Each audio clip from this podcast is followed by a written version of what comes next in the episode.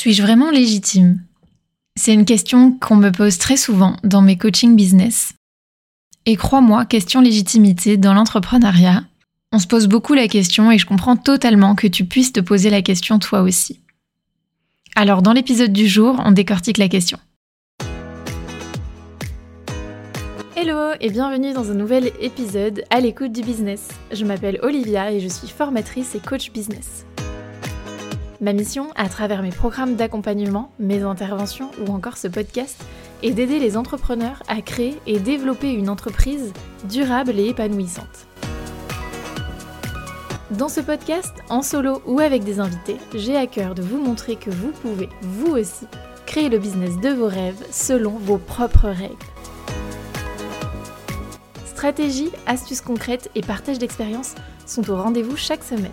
Dans la bonne humeur et avec bienveillance, on parle ensemble de la vraie vie des vrais entrepreneurs.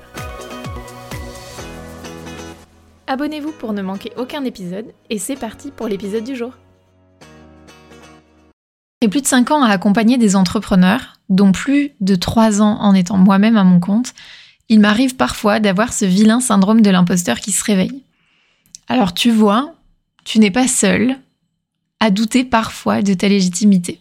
Le syndrome de l'imposteur, c'est un gros sujet dans l'entrepreneuriat. Et euh, je pense que c'est important d'en parler et de dédramatiser un peu autour de tout ça. À mon sens, tu es légitime d'accompagner tes clients quand tu as les compétences et ou l'expérience nécessaire sur les sujets que tu traites. Ça va donc dépendre de ton parcours, de tes expériences professionnelles et personnelles, des formations que tu as suivies, etc. Dans l'entrepreneuriat, de nombreuses personnes sont autodidactes. Et du coup, je pense que le syndrome de l'imposteur est d'autant plus important chez ces personnes-là. Mais sache que ça n'enlève en rien ta légitimité. À partir du moment où tu as les compétences, qu'elles soient acquises au cours d'une formation de recherche personnelle ou d'expérience personnelle, pour moi, tu es tout autant légitime. Beaucoup d'entrepreneurs débutants me disent aussi qu'ils viennent juste de se lancer et donc ils ont peur de ne pas être légitimes. Mais moi, il y a une chose qui me marque à chaque fois et où je pose la question à ces personnes-là, en leur disant Mais qu'est-ce que tu as fait jusqu'à présent?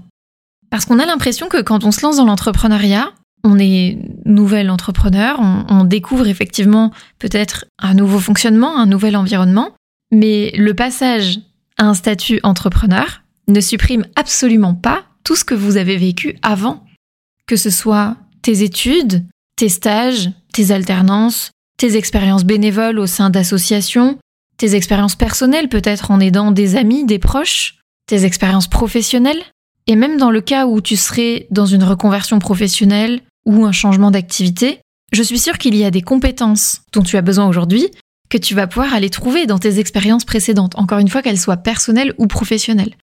Donc c'est vraiment important de garder en tête tout ça. C'est pas parce que tu débutes dans une activité ou que tu débutes dans un nouveau euh, cadre qui est l'entrepreneuriat que ça enlève la légitimité que tu as acquise jusqu'à présent. Toutes tes expériences, tout ton parcours de vie personnelle et professionnelle comptent. Un point hyper important, tout dépend également de ta promesse.